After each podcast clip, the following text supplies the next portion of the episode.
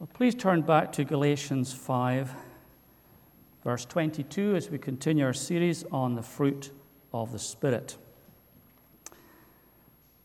I'll read at the beginning of verse 22 and then the last word.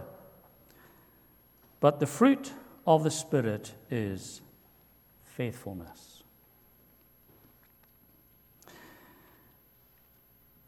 Let me get straight into a definition.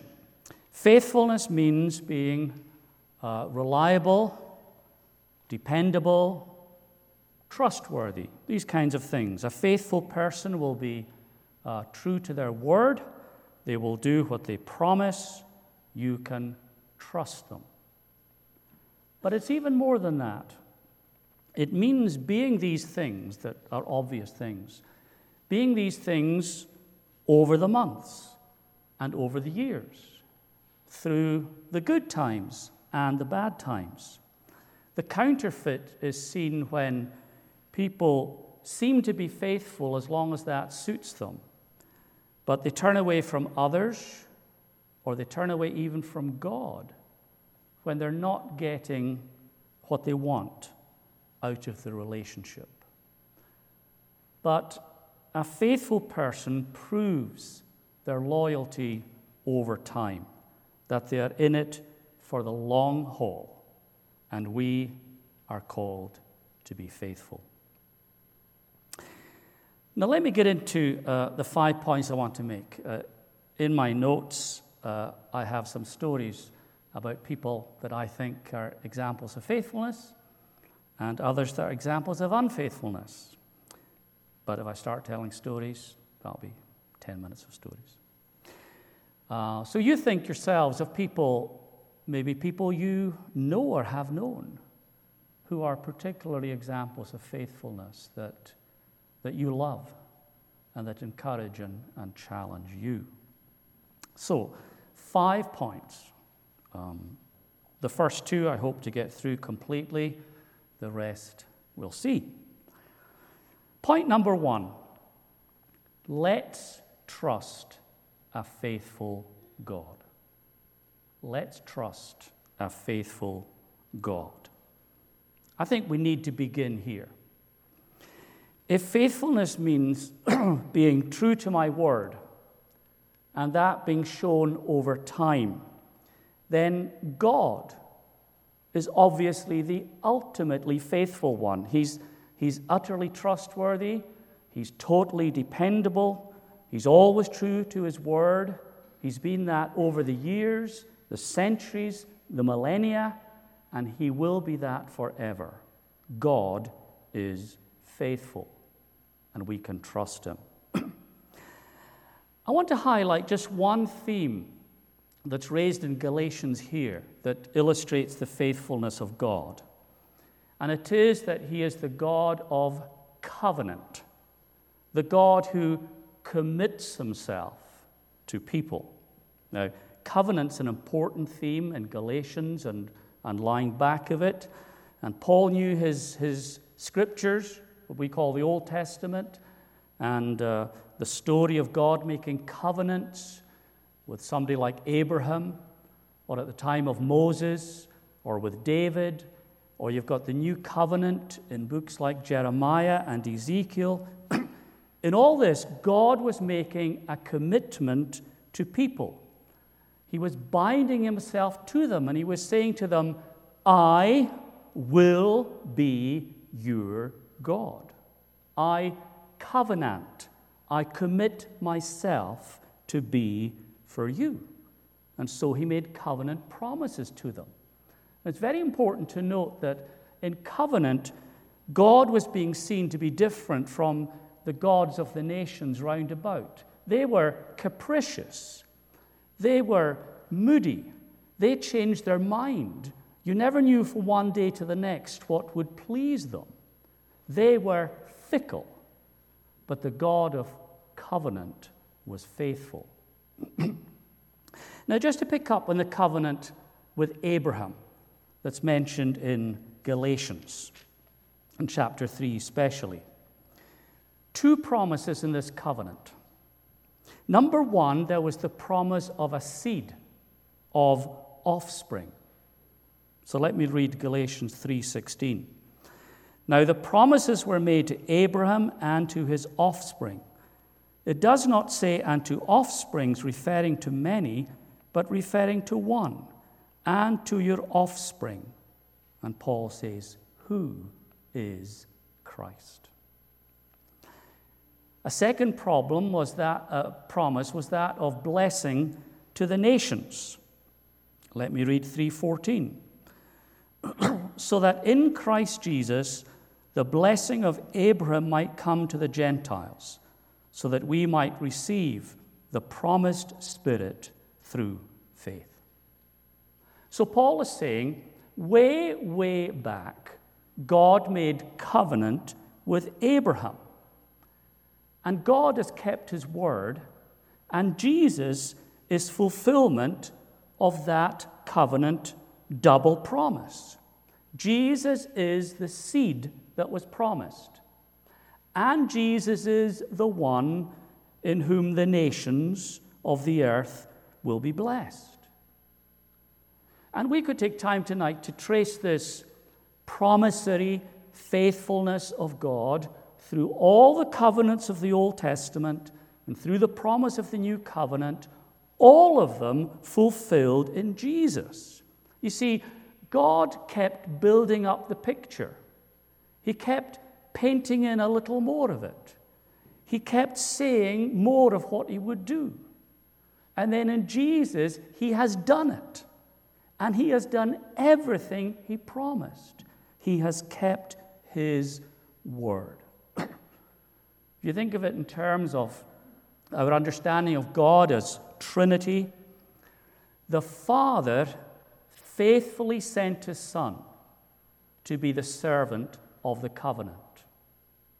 And the servant's Son came and fulfilled his mission in immaculate faithfulness. And the Holy Spirit faithfully upheld Jesus throughout all of his ministry. So God, the Father, Son, and Holy Spirit, has been faithful to all his covenant promises. They're all fulfilled in Jesus. They're sealed in the blood of Jesus, in the blood of the new covenant, in the blood of the everlasting covenant. So the point tonight is that this God, the God of covenant, the God of promise, can be trusted because he will never go back on his word, and he will never go back on the blood. The words that he has spoken, fulfilled in Jesus, and the blood that he promised, shed in Jesus. You can trust the word, and you can trust the blood. God will never go back on what he has said and done in the Lord Jesus Christ. And so that's where I want you all to begin. Let's trust a faithful God. We can rest in him because he can be trusted as nobody else in the whole universe can be trusted. His word and his blood can be relied upon for time and eternity. Let's trust him as our rock in a world of sand. Secondly, this may take a little longer. Let's be faithful disciples. What I want to say here is that the God who is faithful to us calls us, as we trust him, to be faithful to him as individuals, as disciples who follow him. I want to highlight two things here. First of all, that you and I are called to be faithful in my walk, and then also faithful to my calling. Walk and calling. First, faithful in my walk. I mean by that, in my daily walk with Jesus. You have the language of walking twice in this passage in Galatians 5, In verse 16, it says, walk by the Spirit. And the following verses stress our practical, ethical, daily living. And then in verse 25, there's a different word used that I'm reliably informed is here very well translated as keep in step with the Spirit. Now, the Spirit unites us to Jesus. So when we read about walking in the Spirit and keeping in step with the Spirit, it's another way of saying that the Spirit connects us with Jesus, and by the Spirit we walk with Jesus. Now, what does that mean? Well, let me suggest one or two things. First of all, when we walk with someone, hopefully it's an opportunity to enjoy each other's company, and especially to talk and to listen. Unlike the 2 days ago, I'm walking along a pavement, and there are 4 young women walking towards me, all clearly together. But I had to step off the pavement into the road, danger to my own life and limb at my age, because they were all looking down at their phones. So they were together, but they weren't really engaging with one another. They were engaging with other people. But normally when we walk with someone, we want to enjoy time with them and share with them and have conversation. And so when we walk with Jesus in the Spirit, it's important that we're keeping the lines of communication open, that we're listening to Him as He speaks in His Word, and we're speaking to Him in prayer. So we walk and we listen. Further this, when you walk with someone, obviously you're walking the same path. You're traveling in the same direction. So in the Bible, when we read about walking, there's this regular image of the way or the road. And it's a picture of the kind of life that we're called to live. You might call it the Jesus route or route, the Jesus way. And the Spirit wants to show us the Jesus route. As we keep in step with the Spirit, we're walking the way of Jesus. So we want to let the Holy Spirit set the direction of travel. We want to stay on the path that Jesus wants us on and live in a way that pleases Jesus. Also think of this. A step is a very little thing. But we all know it's important to pay attention to where we're putting our feet. We watch where we walk. And I think it's important that in the Bible, being faithful in the little things, being faithful step by step, is an important principle, and it's taught more than once by Jesus in various contexts. Here's one, Luke 16 and 10. It's actually in the context of responsibility for money. One who is faithful in a very little is also faithful in much, and one who is dishonest in a very little is also dishonest in much. So Jesus is saying, be faithful in the little things. We say the devil is in the detail. But God is in the detail. God watches over our steps, the Bible says. And He wants us to be careful where we walk and to be faithful to Him in the steps that we take. And we were singing earlier, I noted that His promise is enough for every step I take. We trust Him for every step. And then also this. In our walk, remember the journey is long. A man called Eugene Peterson, must be nearly 4 decades ago, wrote a book that's become a bit of a classic, A Long Obedience in the Same Direction.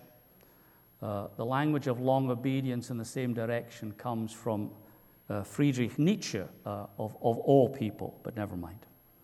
And Eugene Peterson takes the reader through what are often known as journey psalms, the psalms of ascent that people sang on a pilgrimage to Jerusalem, Psalms 120 to 134. And the subtitle of his book is Discipleship in an Instant Society. And he then, and in a foreword to a recent reprint, is saying the same thing, that he lives in a society where people want the new and the novel and quick fixes, even in spiritual things. And he says there is often little enthusiasm for the holiness which will require long patience and perseverance. And he highlights 2 words that he says are lifelong words for us: disciple and pilgrim. Disciple, he's saying, we're actually in a lifelong apprenticeship to a master. And pilgrim, we are on a lifelong journey, really going someplace to meet that master. So it's a call to perseverance, to keep going with this long, faithful obedience in the same direction. So, faithful to my walk in these ways. But then also, faithful to my calling. My calling. Now here we're in the language of vocation or calling. It's the same idea. And the logic is this: if every Christian is unique, then each of us has a particular calling as an individual. I think this is really... Somebody told me recently that I keep using the word important, and every point is important, and this verse is important. Well, this is really important. This calling that each of you has, it's personal to you. Who you are and where you are now. And this calling can change as your life changes.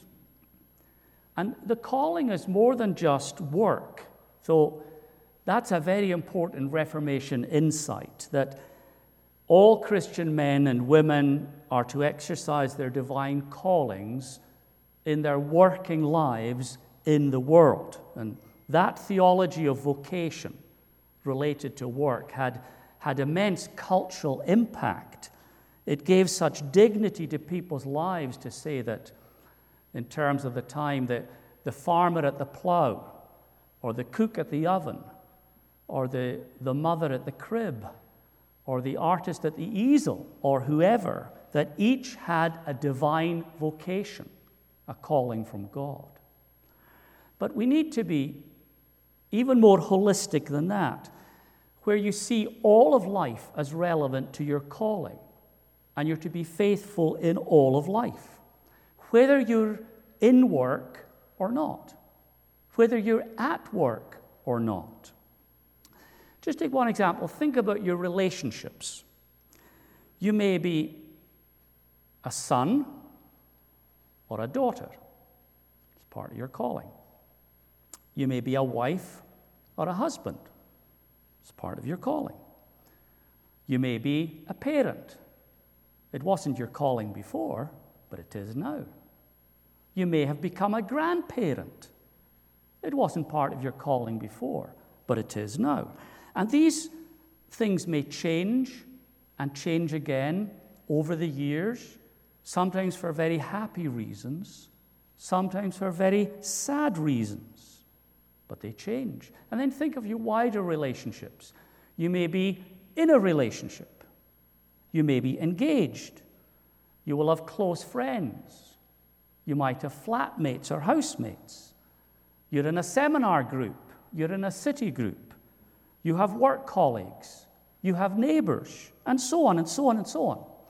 Nobody else in the whole world and nobody else in the history of the whole world has ever had or has exactly that network of relationships that you have. So that's part of your calling now, where you are. I think this language of calling is very helpful against the guilt that we often have, where people will say, you should be like me, or you should do what I'm doing. Or we might say, I wish I was like them, or had their gifts, or their relationship, or their job, or their whatever. It's got nothing to do with your calling. You ask, what does God want me to do in this season of my life where He has placed me with my personality and my gifts and my course and my job and my relationships and my health and my finances and my opportunities? He doesn't want you to be anyone else, because He's given them their unique calling.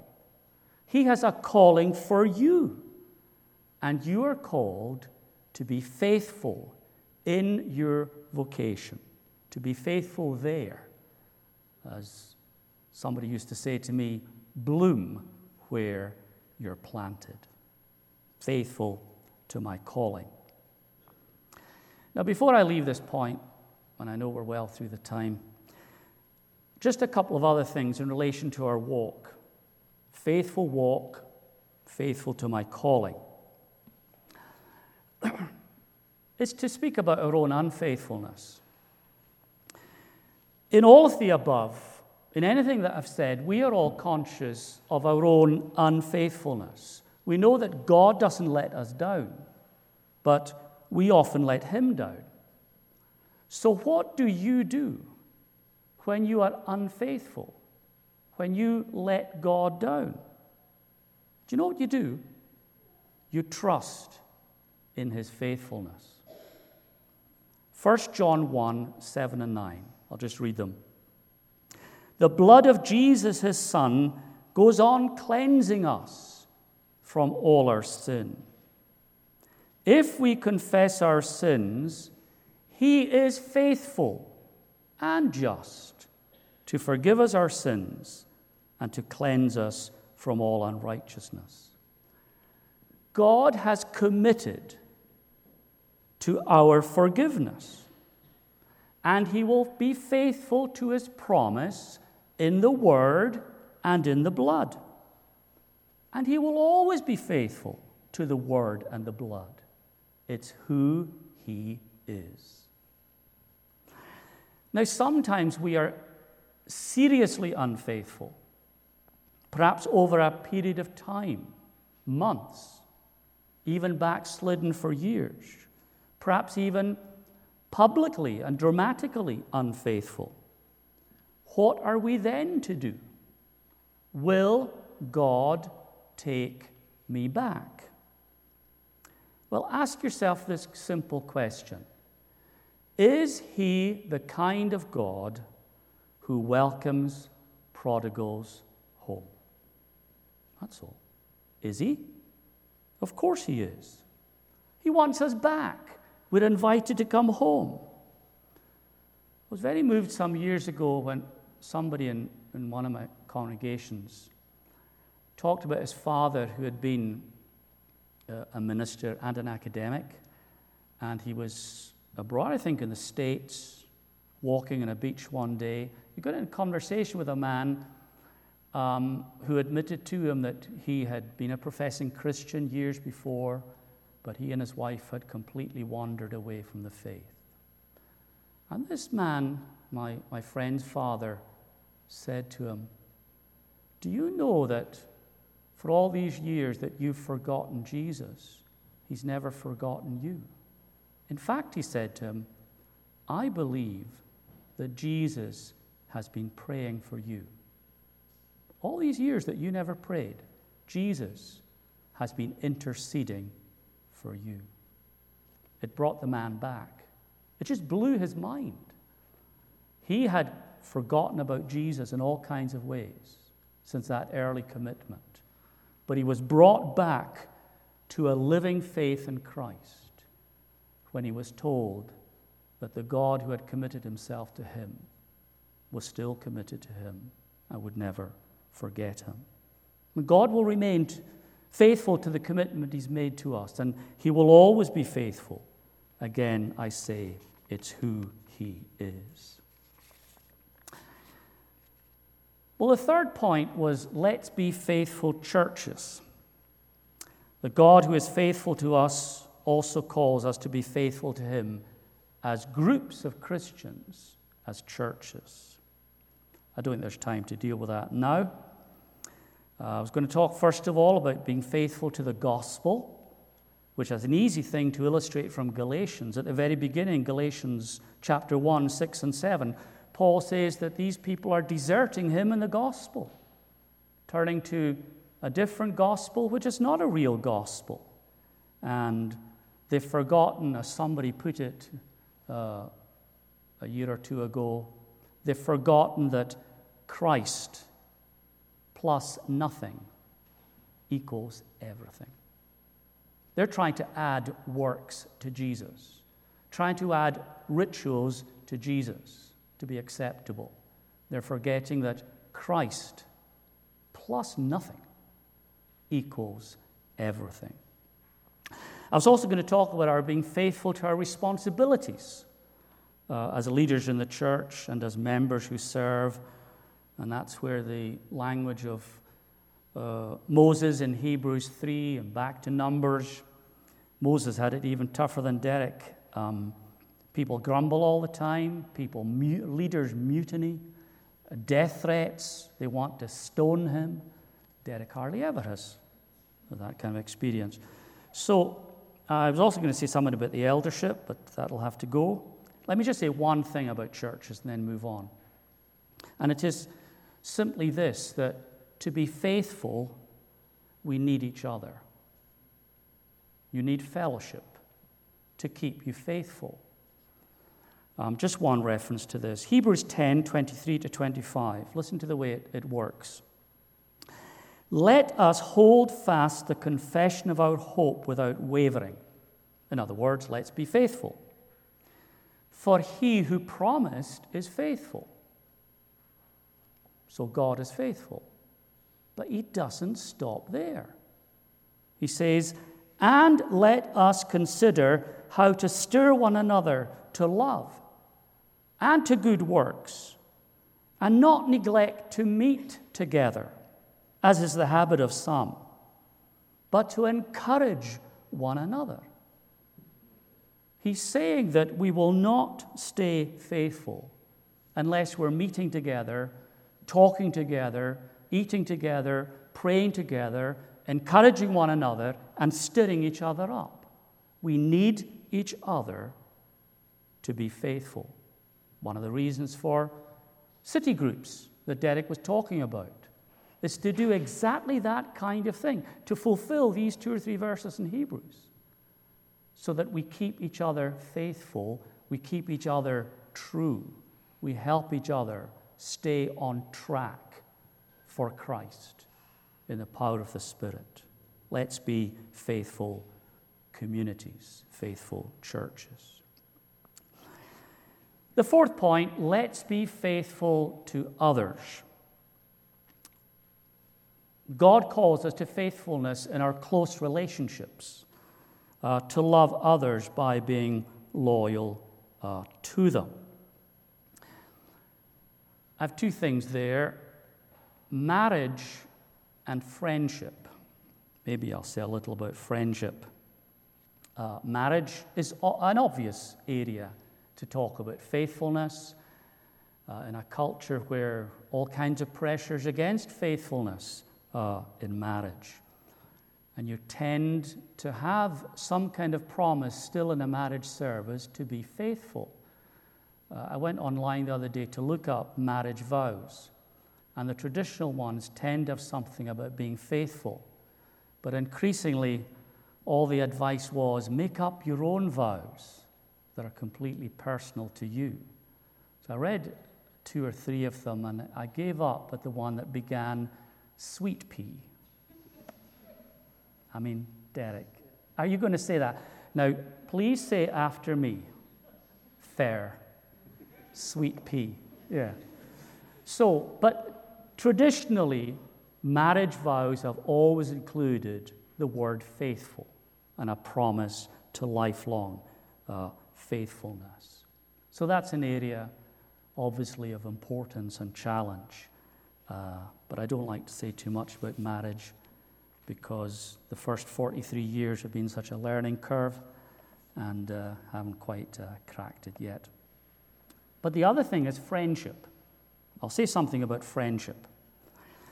Now, again, doing research for this, faithfulness and friendship, I asked somebody, how many friends do you have? And she said, 241. Okay, you know where that comes from. But how many real friends do you have? And she thought, maybe 10. I said, how many real friends that you could trust with anything? She said, 2.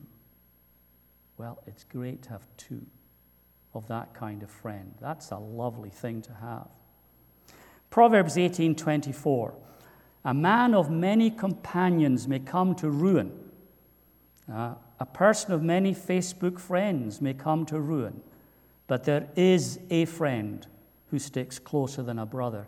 And in the first place, that's referring to a human relationship, that you have a friend who sticks even closer than family.